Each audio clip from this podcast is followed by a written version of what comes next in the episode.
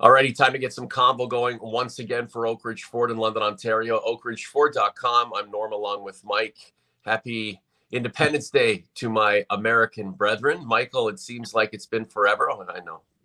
Oh, your your heart is melting. I, I feel so loved and and happy, belated Happy Canada Day for members of the Convo Nation. Yeah, yeah and I, I was waiting for that. I didn't think you were going to add that to the mix, but uh, you know I'm overjoyed now. Uh, it's been what uh, two weeks since we we were last together, still lamenting the Leafs' loss and um, keeping our fingers crossed that the Blue Blanc et Rouge didn't go all the way to win a 25th Stanley Cup and down three nothing to the Lightning in the Stanley Cup final. It looks like they will not get that 25th Stanley Cup.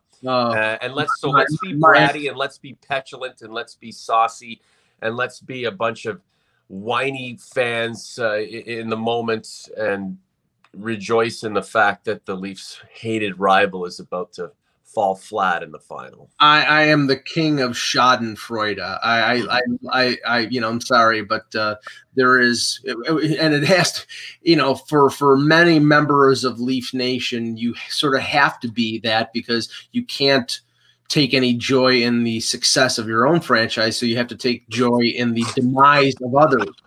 It's true. It, yeah. it, it, it's it's totally true. Um, I you you know you and I do speak between shows, and I'll ask you about the Habs, and you'll uh, with an expletive respond.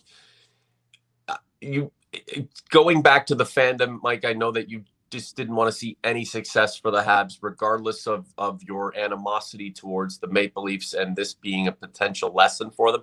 Mm-hmm. For me, I'm just desensitized to it. I don't know if it's my my age, if it's the fact that I'm not working in sports on a daily basis, but part of me wanted the Habs to succeed in the Stanley Cup final and even an even smaller part of me wanted them to win it so I could rub it in not necessarily uh, the OGs and converts faces throughout the the, the summer months, uh, but you know, kind of use it as, as a there there on a lesson, um, a I told you so uh, directed towards the organization. Doesn't look like I'll get that chance, but we can still use this, um, you know, as a uh, you know an example uh, of how the Leafs have failed, hmm. and um, even with all the hype and the pomp and the pageantry and the you know the expectation, teams that you think you're better than, if they work harder and are opportunistic, will uh, go further than teams that have a ton of talent and uh, potential on paper, but just can't get the job done. Well, I mean, that lesson that you're talking about uh, to me is counterbalanced by the misery that you know every Leaf fan had would will would have from you know their Hab friend next door neighbors, people they work with, rubbing it in their faces that the, mm-hmm. the Canadiens won, you know, won the first Stanley Cup from a, by a Canadian team in 28 years. Uh, there, there's nothing, there's nothing that can equal that that misery and that annoyance. So that's why, like, I mean, you know, like I wouldn't have a problem with say Calgary or Winnipeg winning a Stanley Cup because they're sort of innocuous franchises. Mm-hmm um, but you know, Edmonton, you know, they've won their quota with uh, with Wayne Gretzky back in the '80s. You know, Vancouver, there's a just a natural hatred. Uh, I think that that bi-coastal thing with Toronto and the Habs and then the, the Senators, they're they're members of the Canadian fraternity in the Atlantic Division. And I, I'm sorry, I, to me. I don't think anybody who can call themselves a true Leaf fan can be rooting for the Habs to win a Stanley Cup. This this thing of all unite behind the one Canadian team. Bull crap. I'm sorry. It's like you know there are seven distinct fan bases in Canada, and if one if members of one fan base start rooting for members of, for the team of the other, I think they're turncoats, but that you know that's that's just my opinion. But I you know I I when I was a fan I couldn't do it, and and I, I just don't understand it. Like I could not root for the Buffalo Sabres mm-hmm. to win a Stanley Cup if they're in a Stanley Cup final, and that's the city that I'm from because I'm sorry that's not the team that I rooted for. Spoken so emphatically on Independence Day, turncoats. I, I love the term, Mike. Um, I'm sure I'm sure there have been some defectors. Leaf fans who said they've had enough of the Habs wanting to go to uh, become fans of other teams, and in particular the Canadiens over the last month, and probably are now uh, regretting that decision and looking for a way to weasel their way, um, you know, back back into uh, Leafs society. Well, you know, I, but my, just one more thing. And here's the thing: Leaf fan base is so divisive. So I don't necessarily feel a kinship or a friendship or a camaraderie with a lot of Leaf fans mm-hmm. because mm-hmm. let's let's face it, um, Leaf, a lot of Leaf fans hate each other. There's a complete dislike, yeah. and there's a disagreement uh, on the philosophy that this team should employ to um, achieve that success. Well, so, so, so I'm saying when the Leafs aren't able to be successful using the the method uh, of the day, what where I'm coming from is okay. Well, I I told I told us so. I fucking I told us so. So well, if the Leafs hated rival can win a Stanley Cup and not be nearly as good, but play a style of hockey we think um, actually uh, produces results in the playoffs, then not it's not good for us. It's good for them, and it's it's good for us in terms of uh, a, a, lesson learned in the end. Um, and I, I still think the Leafs hopefully have learned a lesson from this, and that's where I'm coming from. Not supporting the Habs, but kind of turning back and going, "See, guys, this is not how you win. This is not how you win."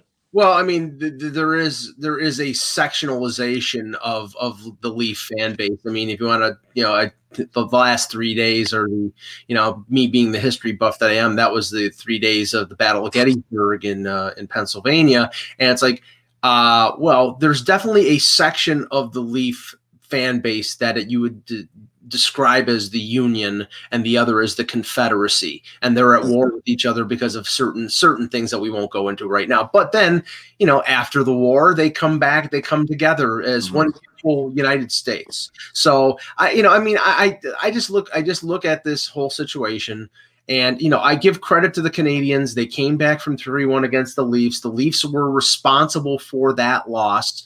You know, the Habs benefited from they they did what they needed to do, but the but the Leafs didn't. And that's the reason why Montreal got the got the impetus to then beat Winnipeg and then beat Vegas. I don't know if the Leafs would have beaten Vegas. Maybe they could have, maybe they couldn't have. Uh, but I do know that Tampa is the best team. Yep in in in the playoffs. They are um, you know they're destroying the Habs right now. Uh, and one thing that uh, I, I did this as an as an interesting little exercise. Um, the Habs have no former Leafs on their roster, none, mm-hmm. zero. Nobody who's ever played for the Leafs before is on the Canadian are on the Canadiens right now. Uh, Tampa Bay does. If Tampa Bay wins, which they probably are going to, that will mark. And I only went back to the beginning of the century, 20, uh, uh 2000. There has been an ex Leaf on every Stanley Cup champion, either before they played for the Leafs or after they played for the Leafs, an ex Leaf on every single team in the 21st century.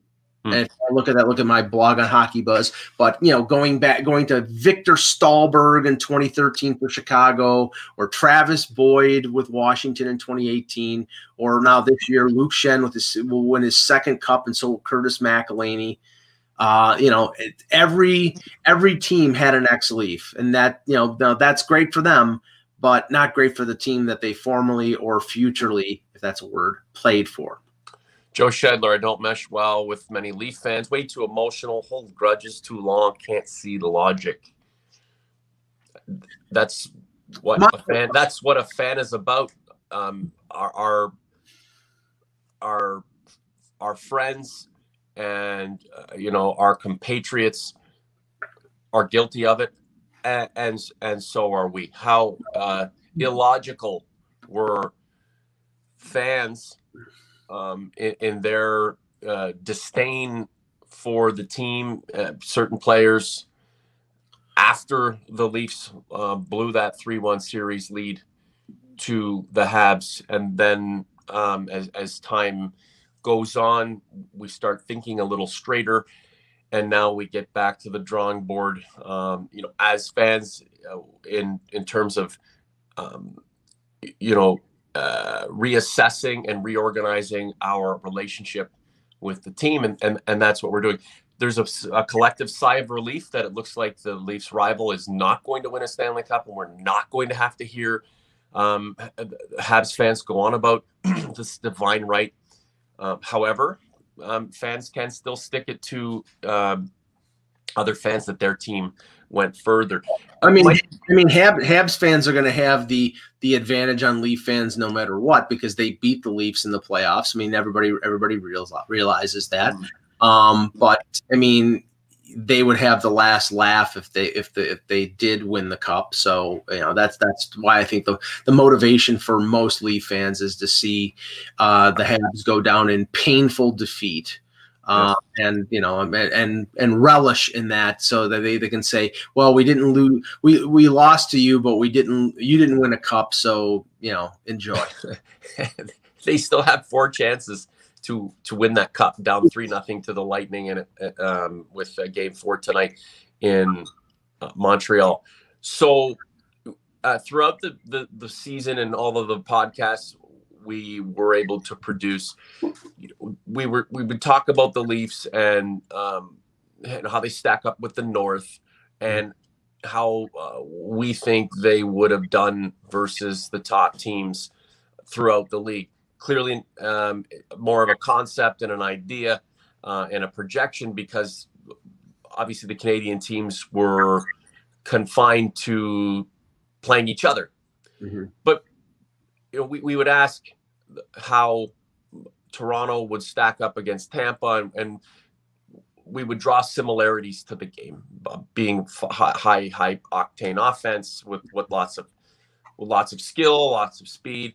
Um, and and if if the Leafs could draw, so, you know, draw some of the details from Tampa's playbook uh, beyond what they already had, they you know that would benefit them. Well, here we are, Tampa. Tampa's uh, 60 minutes of, of winning hockey away from their second straight cup. Mm-hmm. What, no matter the Leafs' failure in the first round, what did the Leafs have that Tampa has, and uh, more importantly, uh, what what does Tampa have that's put it over the edge almost twice now that the Leafs um, won't have when they start the season uh, and will have to develop? Well, remember before they made, and you can't un, you can't uh, minimize the effect that uh, the players that they added uh, before the season last year and during the year that got them their first Stanley Cup. Uh, Tampa Bay added Blake Coleman, who scored that fantastic goal in game two. Uh, Barclay Goodrow. They traded the equivalent of three first round picks. I think it was Nolan, uh, uh, Nolan Foote, uh, a first round pick for Coleman, and a first round pick for Goodrow. That's you know that's a that's paying through the nose, and the reason they paid through the nose is because their salaries were low. But they added those two players. They signed they signed Zach Bogosian off the termination contract from Buffalo at the, near the end of the year, near the deadline, and they brought in Pat Pat Maroon. So they after losing to Columbus, and Columbus played the way Columbus played against the Leafs, which was physical, defensive, uh, you know, and you have a really talented offensive team, but that could be shut down by physical hockey. The Lightning management, led by uh, first Steve Yzerman and then Julien BriseBois, added sandpaper added that other other aspect, making that team multidimensional. And if you've seen what they've done in the playoffs this year, they can play a shutdown game. If you want to play that game, they can play that game, and they can play a wide open offensive game. They can they're they're, they're multifaceted. Toronto can play the wide open game. They've gotten better at playing the shutdown game, but they're not really good at it. And you know, and we've seen you know instances, and and we've seen there are not many instances in this playoff where Tampa Bay has just checked out and then they've just not shown up. And we know what what happened in game five, six, and seven. The Leafs didn't show up for the first period in game five, didn't show up for the first half of the game in game six, and then game seven, they didn't show up at all. And that's you know that's inexcusable, but that's what Tampa Bay did. They they assembled the they they put together the missing pieces and they put together a perfect engine that's and, what a winner does, Mike. They, right. they won. They won last year in in in front of in front of no one, uh, a, a wacky tournament that uh, was put together uh, with the intention of just capping a, season that was uh, cut off abruptly because of COVID.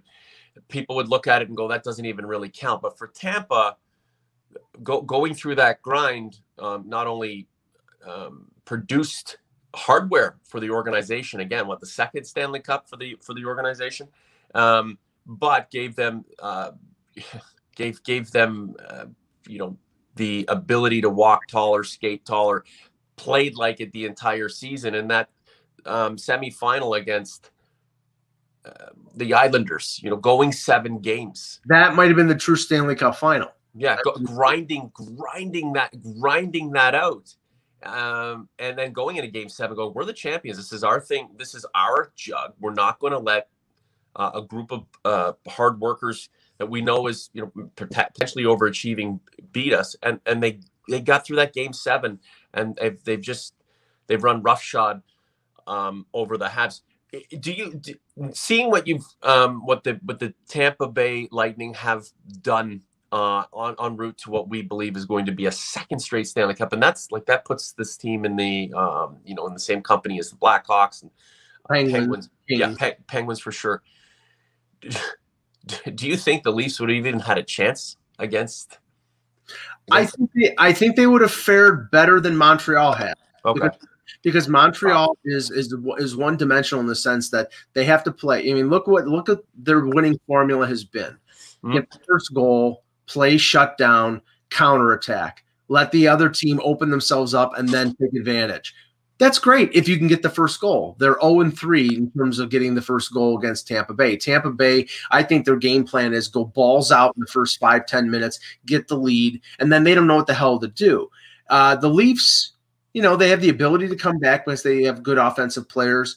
I just don't know if they defensively. I think in a way, Tampa, if they were playing Toronto, would be playing more shutdown because they know that's a game that Toronto is not comfortable playing. They have to play it, but they're not comfortable playing it. So, you know, let's just say this: if Montreal gets swept, the Leafs could lose in five or lose in maybe mm-hmm. six, but they're not in the same league as Tampa. Tampa is now. This is this is the reality.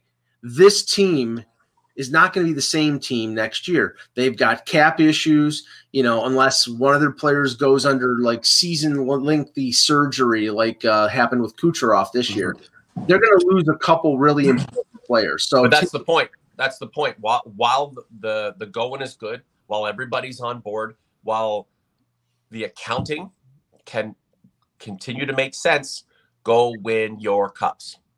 Mm-hmm. And and you know what? I don't understand the people out there, fans out there that are pissed off at Tampa Bay for what they, I guess, deem as cap circumvention. Um, because their payroll is like $98 million. Well, okay, Kucherov did have surgery. He was out. He was out. Who, who's upset about it? Who's complaining? No, it's, it's, the, this? it's the fan bases of the other teams whose management wasn't willing to do that. The one thing, the one thing I'll say about the Leafs, of babies. They, they were going down the same road. I mean, you know, they they had to trade Nick Foligno through another team to get his salary to fit. They had players that were injured. I mean, the Leafs are willing to do that. The problem is that their one team is getting the results and the other team isn't. Maybe we're if, if we think the Leafs would have fared better against the uh, Lightning than the Habs, and this just came down to the top players not performing to their capability nor their expectation. Mm-hmm. As much as we, as much as we have to eat this, uh, we we it's and it's not um, you know it's clearly not uh, doesn't taste good, but we have to digest this. We have to confront that the Leafs just the core guys just weren't mature enough at that point, and it, this may be a, a, painful part of the process in um, uh, achieving that ultimate success. If the Leafs have the had the talent to at, at least take um, Tampa, you know, a little deeper than you know, a team like the Habs, it's clearly because the Leafs just aren't weren't mature enough to to dig deep and and put a team like the Habs away uh, when they had the opportunity because they clearly had the talent, and we we know that if looking back on, on you know on the forensics of, of that um, you know that that that fatal series against the Habs, it wasn't because the defense stunk uh, or Jack Campbell not playing at, at least uh, you know professional uh, up to you know professional standards. It was the top guys just not rising to the occasion. So yeah, if you look at that, Mike, mm-hmm. you have to you have to chalk it up to. Uh, and, and, these are young cats with lots of talent, and if they went to other teams, I'm sure they would kill it there. They just weren't mature enough to to stare that um, that adversity in the face and overcome it. It was a, it was a domino effect. I mean, in the end, it is what we you know everybody in the chat is saying the big guys didn't come up but the, the contributing factors were the tavares injury yeah and then muzzin getting hurt in game six i mean it's like mm-hmm. you know it, it, just seemed like a domino effect that you know then it was it was putting the focus all on two or three players and uh, you know the two big players, Matthews and Marner, didn't come through. But now we have to look forward into what's mm. going to happen in the offseason and yep how they prepare for for next season. Okay, so uh, that that preparation has already begun. It'll mm-hmm. uh, it, it, will come under more of a, a, microscope and a spotlight once this Stanley Cup final has completed. Uh, mm-hmm. Uh, the preparations will be uh, affected by the expansion draft uh, and you know any early contracts that uh, Kyle Dubas is able to uh, solidify with with players. Just happened with Wayne Simmonds. Um, we have to just right out of the gate um, accept and embrace Mitch Marner and uh, Auston Matthews. Well, Auston Matthews for sure, but Mitch Marner will return to the Toronto Maple Leafs. We, like we we we can't every day do a podcast or get on social media ginning up a false expectation or this false idea that Mitch Marner could be dealt at, at any minute because you know he he was the the the sole reason the Leafs didn't win a Stanley Cup. Yeah. The, the the changes are going to happen around these guys again again the same way they did in the past. Those were successful changes with this core group uh, having the capability for as much as we're still pissed off about what has happened we've got to look forward to uh, mm-hmm. what may happen next and if it's all part of the mature, maturation process then uh, dare i say um, you know results in the future uh, may be uh, a little bit um, closer to uh, being achieved than they have in the past well, specifically on the Simmonds, because we talked about the uh, the uh, Spezza re-signing, and that was a fait accompli. We knew that Spezza was coming back. He had a mm-hmm. great year. He wants to be part of the solution with the with the Leafs. He wants to, you know, he wants to be here when they when they carry the Stanley Cup. I don't know if he can play until he's sixty, but uh, uh, but that you know I, I I I admire Jason Spezza for his dedication in terms of wanting to you know lengthen his career, play in Toronto, and help the Leafs recruit players and, and help in terms of his performance on the ice because he had a great season last year. But Wayne Simmonds, I, I heard some people criticizing that. I think it's a good deal.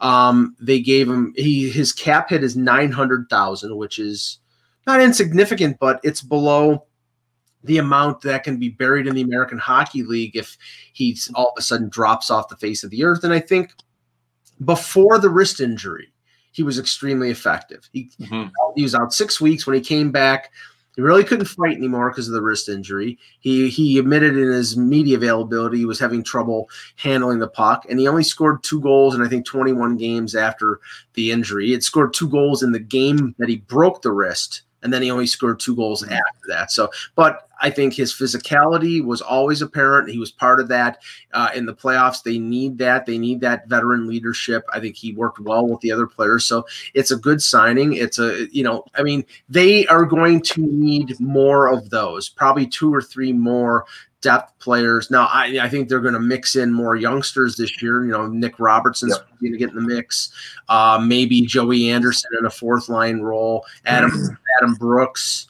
Uh, but uh, you know they they need you know having Simmonds there with Spezza on that fourth line with a, with a young player I think is a, is a good good thing. And they also can mix and mix these guys in through an 82 game schedule. They may not play all those games. So what can the Leafs do to to improve, continue the um, you know the evolution of the organization, and not do anything that uh, is controversial. Well, I mean, see, the thing is, I mean, I think they need to do something impactful to to change the narrative because. So how would you? But how would you do that with that? Well, I mean, we talked about moving out Nylander, and I know a lot of the fan base wants to move out Marner because, again, you know, uh, Mar- Nylander appears to be at a high because he had a great playoff. Marner appears to be at a low because he had a sh- shitty playoff. Well, this is the, this is where this is where the problem is because right now all you're hearing is well, maybe they'll come back with this guy, or maybe they'll come back with that guy, even to the point that, you know, well, Freddie Andersen is open to re signing with the Leafs. Yeah, if the Leafs offer him probably the same amount of money that he was making before, well, the Leafs can't really do that. I mean, and they don't really want to do that now. Um, you know, so it came it came out last week that Freddie Andersen is is you know there's mutual interest there in him coming back, but they're not talking money yet. And if it's five million dollars, it's not going to happen. That's what, what what impact again in terms of what impact does his return or not coming uh, returning have on what we're talking about and what, what the Leafs are trying to accomplish? Well, the impact is better the devil that you know than the devil that you don't. I mean, they think that, if they think if five they million dollars for a backup. No, no, no, no. But uh, what I'm saying is that the, the only way he would come back if he's not making five million dollars. But the thing is, is that if they're saying they're open to him coming back, that means that they're reading the landscape of the goaltenders in the market and they don't think that there's an improvement out there at less money. I mean, you know, I've we've talked about you know Braden Holtby and Darcy Kuemper and a few other you know names that might be out there either in free agency or by trade. Um, but it depends on what the they they may have touched base with Vancouver, and Vancouver wants a second round pick for Braden Holtby, and he's only under contract for one more year. And Darcy Kuemper, he's making four million dollars, but he gets hurt all the time, and you know that that's the thing is that they're weighing their options in terms of you know uh, what uh, addition they can make or what situation they can have in goal and what would be the best. And if they if they could get Freddie Andersen at three million bucks, like somebody was suggesting in the in the chat, then I think they would re-sign him for two from you know two. He, he's okay watching games. But well, I I actually think the thing is, I mean, I think the realization here is that Jack Campbell may not be able to be a 60 game goaltender. That they, if they're going to go with Campbell as the future goalie, which they might, um, or if they're, looking at a tandem here, then they're probably looking at, you know, say Andersen or some other goalie playing 40 and Campbell playing 40. And that's, you know, I mean, that you're seeing that more and more often. I mean, one of the things with Montreal this year is that, uh, you know, Jake Allen, because of injury, played more games than Carey Price. So you know you saw Sorokin and uh, and Varlamov with the Islanders. You saw Shesterkin and Georgiev with the hmm. With the Rangers. So it's more common now with load management and all these uh, analytics and things of that nature that backup goaltenders are not backups anymore. They're one Bs and they're going to play a lot more games. It's quiet. It's it's a, it's quietly impactful. and the focus just hasn't been on the goaltending. Mm-hmm. And if he can, if the Kyle Dubas can quietly settle that down and, and and have a tandem in place that the fan base will be comfortable with whomever uh, is in net that given night. I'm sure they'll figure it out. I mean, what we're what we're wondering is is how um, changes made up front um, will relate to our mood when the next season starts. Whether it's um, a belief we're in for more of the same, or after the debacle and the disappointment, um, you know, dusting ourselves off emotionally and, and physically and spiritually, um, plus the the new moves that have been made, give us reason to believe that that won't be for naught, and what's to come uh, will allow us to to to forget um, for, forget the failure and em- embrace uh, potential success ahead. Well, we we all know the well-known phrase that the definition of insanity is repeating the same thing over and over again. So it's like that's, that's, that's us because we repeat ourselves after right. every. And that's and that's why like I've been a proponent of trading of trading Nylander uh, because not because he's not a good player, but because I think they need other things in different areas, and he by trading him, it opens up the Can, cap. can I ask you a question? And I know, I, again, I don't mean to cut you off. I just want to add something here. Yeah. So there's a there's a feeling Jack Campbell is not a 60 plus game player over a regular season, meaning he's he can't be a starter. Whether that's uh, his Health, and, and that's um, and whether that's his inability to to to be locked in for a long period of time, um, just historically, him being uh, typecast as a as a backup. I think uh, it's health related more than anything. But Uh, uh, for for sure, health related. If if completely healthy, could he be be a number one guy? Does he have that capability? That has yet to be seen. He Yeah. may get this opportunity now uh, at Freddie Andersen um, uh, off spelling him. With Nylander, Mhm. does he have the capability to be a game one to game 82 superstar and and pick up 80 90 points and do what marner did because marner didn't take any really any time off in the regular season never has he, he the the the reason everyone hates his guts is because he's not a playoff performer. Um, Auston Matthews uh, didn't rise to the next level either, but it's Marner that's really, really getting shit on because Auston Matthews he is the a generational talent we believe and he is a a, a guy that has a you know a lot of fans and and he um, has a, a good a good reputation in social media. Marner does not. With Nylander there's a belief that well you know just put him alongside matthews uh, he'll easily fit fit in and take over uh, the minutes that marner had is william Nylander a full season superstar. Yeah, he hasn't shown us that he he can be that guy. And if he were to take over for, for Marner, because Marner's been ditched magically for for three players that would fit in perfect to the Leafs lineup, isn't that a lot of pressure to put this guy under? Well, if if if he's capable of that, as you say, one through eighty-two superstar or high level player, I haven't seen it. He's a very good player, and he has streaks where That's all I'm saying. That's Yeah. all I'm asking. Yeah, he has streaks where he is unbelievable, but then he disappears, or then he makes defensive giveaways. Now, you know, it's unbelievable though. This unbelievable, like I mean, we've never seen this kind of hockey from No, a guy. You know, it's just just being just playing at the high end. no again, again. But I know that the word, like, it's, it's just it's outrageous. but playing at the high end of his No, I know, I know, I know. but but but but the thing is you have to you have to also say that you know for all the great you know Marner was named first team NHL All Star right winger, the best right winger in the game over Mark Stone, over you know and what happened in the playoffs? He didn't show up. So you know it's like with with with Leaf fans. Matthews wasn't much better. and man, right, and he was number. He was really, right, and, but uh, and, but I'm just but saying. everybody loves Matthews, so it's okay. Remember, it's such a contradiction. It's ridiculous, man. Right. Anyway, so, but but no, th- I mean, this is the thing that we're going to have to like track over the next few weeks because I mean, the next three or four weeks, I mean, you're going to have the expansion draft, you're going to have the NHL draft. There are going to be a number of trades as soon as the Stanley Cup final ends. There, there- you're going to see a bunch of trades, you know, likely brought on by cap uh, situations and by the expansion draft, uh, and then free agency starts on July 28th. I mean, there is talk right now, the, Andersen stuff that I mentioned. The contracts that happened over the last week might be an indicator of where the Leafs could go regarding Zach Hyman. The Ryan Nugent Hopkins deal in uh, in Edmonton and the Joel Eriksson Ek deal in Minnesota. Um, teams were loath unless it was somebody like Connor McDavid to give out an eight year con- eight year max contract.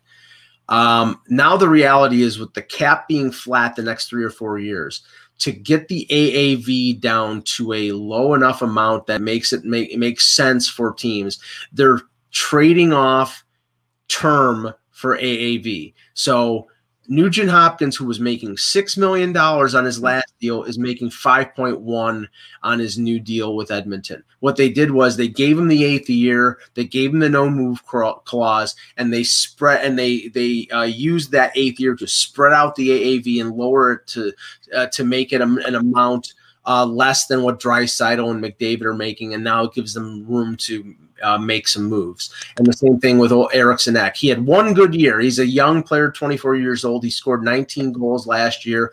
Now he's making 5.25 for eight years. The cap hit would have been more uh, if you if they had signed him for five or six, but to give him eight, it spreads it out. Now, why I'm bringing this up, Hyman Zach Hyman is an important player on this team, very important.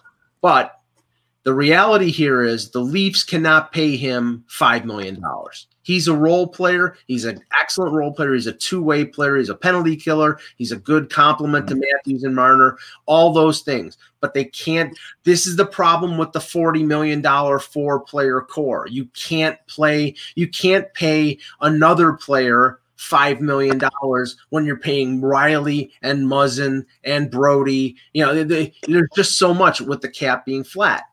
Um, the only way that the Leafs can maybe fit this in is by offering Hyman a, a year more than he's being offered by somebody else. If he's being offered five million, I did the calculation. If he's offered five million for for uh, five years, uh, which is twenty five million dollars, mm. and the Leafs could offer him four point two at six years, and he's getting the same amount of money.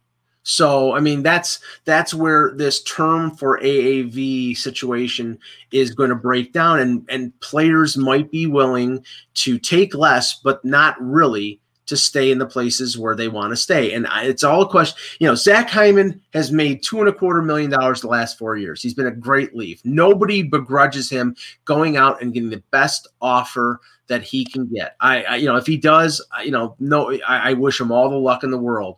Um, but if the Leafs can offer him the same amount of money and they just uh, lower the lower the AAV, and he I know that he has said in the past that he wants to stay in Toronto, then that might be a mechanism for the Leafs get, bringing him back. What value do you think management puts on him? Um, I think a lot because, first of all, Kyle Dubas. Kyle Dubas is known Zach yep. Hyman. There's that going going back going back to when Zach Hyman was uh, playing, I think, uh, I don't know if it was junior B or some lower level hockey before he went to the University of Michigan. And then he was his advisor because you can't have an agent if you're in NCAA. He was his advisor. He he was, I assume, he was the one who got the Leafs to trade for his rights from Florida back in the day. Uh, and but now, but now, now, what value do they put on?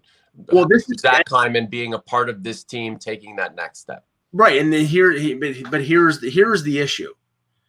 As much as they love Zach Hyman, as much as they um they appreciate his worth to the team and the game, the way he plays the game, he's a 29 year old forward who's had two knee injuries, and he plays a rough style of game. Yep. When he starts to lose a step, then you know that's going to make him less effective. So they have to balance that with the importance that he has to the team now. Five years down the line, this might be a bad contract, but you can't think. I mean, do you think Edmonton's thinking about five, six, seven years down the line with Ryan Nugent Hopkins? They're thinking about the here and the now, uh, needing the player, and then you worry about that when the cap hopefully is going up to a hundred million in six years. So I mean, and and and it's not only Hyman; it's also Morgan Rielly. Morgan Morgan Rielly's entering the final year of his contract. Uh, I think it was Pierre LeBrun that said that there is mutual interest. Riley wants to stay in Toronto. The Leafs want him. Um, but again, he's 27. I would give him if it's a defenseman, I'm giving him an eight-year deal. I I have to. If how are you going to replace Morgan Rielly? Right. That's a, that's the whole issue. It's like I mean, to replace him with a Dougie Hamilton will cost you eight million dollars a year. So, and that's the thing, right? We, um, a lot of times we just want to take the guys that we know and that we're getting bored of and replace them with new guys who are about the same or perhaps even uh, are, are, are give less, but they're new and they're they're shiny. Uh, and uh, who doesn't like a good trade and who doesn't like a good signing? The thing is, the Leafs have kind of um, uh, committed all of these big signings, and and the the, the big splash. Those those things have been done. We've been a part of them. We've celebrated them. The, the key now is is is um, it's it's constructing the rest of the team ar- around these cats and, and, where where we have to um, reconcile the process for, forward with how things have gone in the past is it's not like the Leafs have done this wrong except for maybe overpaying guys but the Leafs aren't the first team to to overpay big stars based on on on on previous years. They the Leafs brought in complementary players for their top guys. They tried to solidify the defense, which seemed to work last season. The goaltending was what it was. They found money um, in Jack Campbell.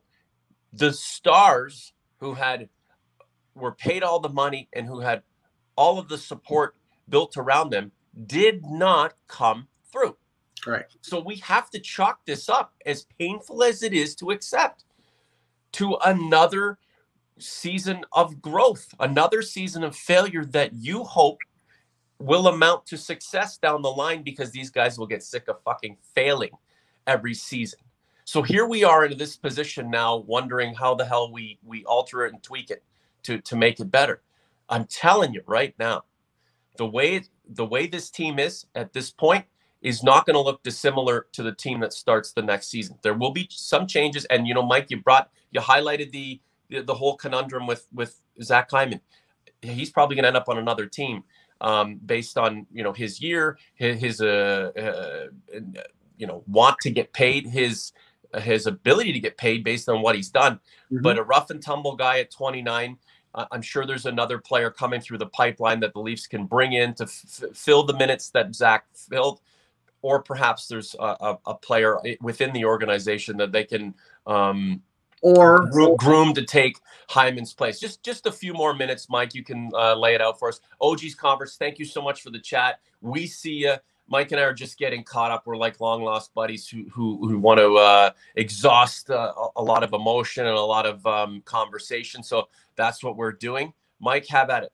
Well, I mean, yes. I mean, the, if if the sad reality of them being unable to re-sign Hyman occurs, then I would think that you know there's there's talk about the Leafs being interested. There was talk about the Leafs being interested in Connor Garland from Arizona before the deadline uh, because he was making less than eight hundred thousand dollars last year, and he's the leading mm-hmm. scorer for Arizona. He he's not the same type of player as Hyman, but he's a very good player. And you know there's some chatter out there about uh, him uh, being a target of the Leafs. I mean, the thing is, if Hyman leaves um, then it may be Nick Foligno who they re-signed because the, the, the talk is is that you know it was I was assumed Foligno was going to go back to Columbus, but what now would what would Foligno? I was about to say Salino and Barnes.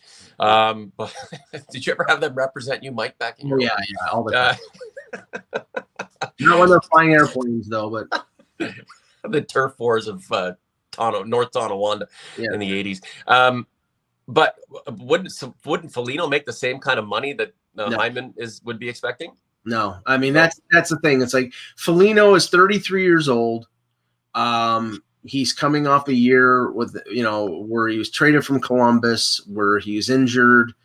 Um, now clearly from the indications out there, he wants to re-sign with Toronto because um, there was talk about him going back to Columbus, but Columbus. That's a rebuild right there. Yeah, clear, clearly with them hiring Brad Larsen and more than likely them losing, you know, more okay. players that he, he may not see a future there. Uh, he wants to win a Stanley Cup. He's never won a Stanley Cup. So again, add that to the group. So yeah, sign with the Leafs. Right, but but but but, but he's the, got injury issues too. So but yeah, he's got the ability. He's got the ability to play both wing and center. So he's got some versatility there. And you know, we haven't talked about the expansion draft, but the the assumption here, uh, it, it'll all depend on what the Leafs do in terms of protecting, whether they go eight skaters and one goalie or seven forwards, three defensemen and one goalie. I think they're going to go eight skaters because they don't want to risk the risk losing Justin Hall, uh, who's making two million bucks for another two years. Uh, they don't want to risk losing him for nothing. Um, I think they're going to go if you know so protect the top four defensemen, protect the, the core four forwards and Campbell, and that will expose you know guys like Simmonds and Spezza, but more than likely Seattle's not going to take them because they're older or you know they I think they I think they know like Simmonds signed to play at home in Toronto. Mm-hmm. Spezza threatened to retire if he was claimed off of waivers last year. They don't want those guys. They want younger guys. They want guys that they can build with Dave Hakstol is the head coach in Seattle. He coached Travis Dermott. Mm-hmm. The possibility they pick Dermott because he's a young defenseman. He's only 24 years old. Um, the I think the the like, likelier chances is that they claim Alex Kerfoot. If they claim Kerfoot, that will be one of their top three centers. He's from the Pacific Northwest. He's from Vancouver. Um, the Leafs might even offer a little bit of a sweetener to, because that's three and a half million dollars. You know, not that he's not a, a, an effective player, but they need fl- the, the one thing that you you know I keep saying about you know them trading Nylander or trading somebody mm-hmm is they have no cap flex flexibility at all. Mm-hmm. The trade that uh, Nashville made with uh, with LA a couple days ago, where they traded uh, uh Arvidsson to, uh, to, to the Kings for a couple draft picks, that was purely because they had a four and a half million dollar uh, cap hit, and they needed to clear space to make moves. So that you know the Leafs probably, if they don't get uh, Kerfoot claimed by Seattle may end up trading Kerfoot just to get flexibility. Mm, in- intriguing. Guys, I'm not conceding the Leafs' ability to improve this team between now and when the puck drops on the next season. But the way it's looking, we are going to have to grin and bear the the core returning and get behind them once again. When when the playoffs started, other than people who just traditionally dislike Mitch Marner, um, there was a sense of optimism that this was going to be a big playoff for, for guys like him and Austin Matthews. They just didn't come through. Two, three, four more goals from those guys. And the presence of uh, 91, the Leafs most likely beat the Habs. They didn't. They fell apart. They shit the bed. They were afraid of their own shadow. They lost their nerve. If if these cats can't grow from that, uh, another failure, more disappointment uh, as these as they enter their prime, then you know sh- shame on them. But there's really nothing else we can we can uh, do or expect. Um, I, and I'm, again, I'm not I'm not saying Mike that, that this team is effed is probably going to be a, a, top 10 team next year based on all the talent. And if everybody stays healthy, remember, these guys are, are great players. Uh, and the idea that Mitch Marner, he's only a regular season guy. Well, guess what? 82 regular season games to endure him between um, the start of the season and the next opportunity for him to prove his worth. And I would rather him, number 16, come out and put up another uh, three digit uh, point campaign and, you know, play with reckless abandon if they can. And um, Auston Matthews win another Rocket Richard. And then we'll get to that point. But I'm telling you, Marner's going to be back. Matthews, obviously. Um, Tavares has hope for his health. And that's something we have not addressed. Let's, we, we, the guy was concussed there could be some lingering issues there for him. We may never see the same JT again. And then with with William Nylander, sure, um, his, his contract seems movable, um, but what the hell are you going to bring back? And, and I just don't think Kyle Dubas at this point of um, his uh, his tenure with the Leafs and with so much pressure on him, um, turning away from from the player of wax uh, that he's put everything, uh, you know, put, you know, almost, um, you know, his entire organizational philosophy into. Last word to you, Mike. Yeah, it seems to fly in the face of like all the indications out there. Um, I mean, from guys like Elliotte Friedman and CJ Chris Johnston, um, that there was some some impactful consequential move that that's going to be made. It's like I don't know how they make that if they bring back all four forwards. If they, you know, I mean, I, I don't see it. I mean, are they going to trade Morgan Rielly? Well, I, you know, that uh, he wants to be here and they want him here. So you would not think that. And I don't see them trading any of the other defensemen. So that that's where I'm a little confused. Now they could trade a young player and bring in somebody and have the team retain salary or things of that nature. I mean, that's you know, there, there are going to be so many cap uh, calisthenics that'll be done uh, to fit things in, but uh, I will be very curious to see what moves uh, are made. I mean, we're we're seeing already Duncan Keith may go to Edmonton um, whether something like that happens with the Leafs. Not Duncan Keith, but I mean, saying a veteran player coming in. Um, you know somebody with three Stanley Cups like Keith who could show them the way. I mean, I I don't know. I mean, I just I just know that last year didn't work because of everything we discussed.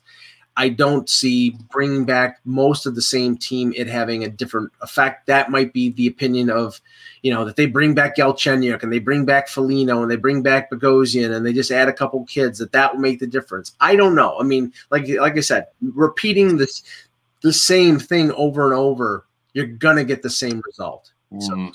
we'll it's not like management can make wholesale changes to this roster. This roster has to change itself has to change its perspective, uh, cha- change the way it operates. And that change comes through experience.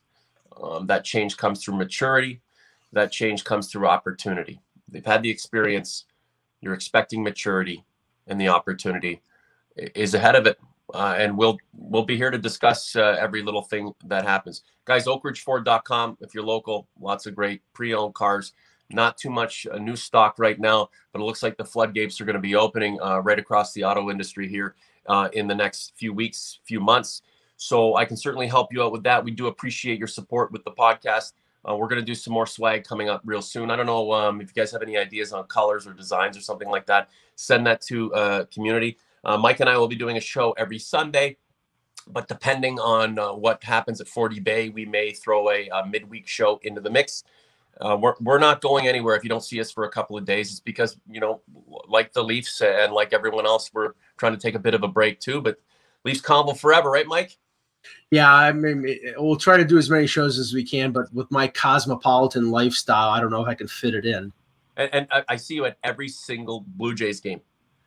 Yeah, well, no. I mean, it's it's funny because I went to I, have I've gone to two Blue Jays games in Buffalo, uh, the Astros game, which I basically melted at because I was sitting in the four four rows away from the field, and I had to go to the the first Yankees Blue Jays game. And mm-hmm. you know, the thing is, they're never going to be back in Buffalo. You know, knock on wood. Hopefully, there's never another pandemic. You know, the fact that they played two years in Buffalo and we've had as many major league games as we have has been fantastic. And now fans have been able to see it, and to be able to see the Yankees and the Blue Jays play at at uh, what's now called Sahlen Field. It's been named a different number of different names.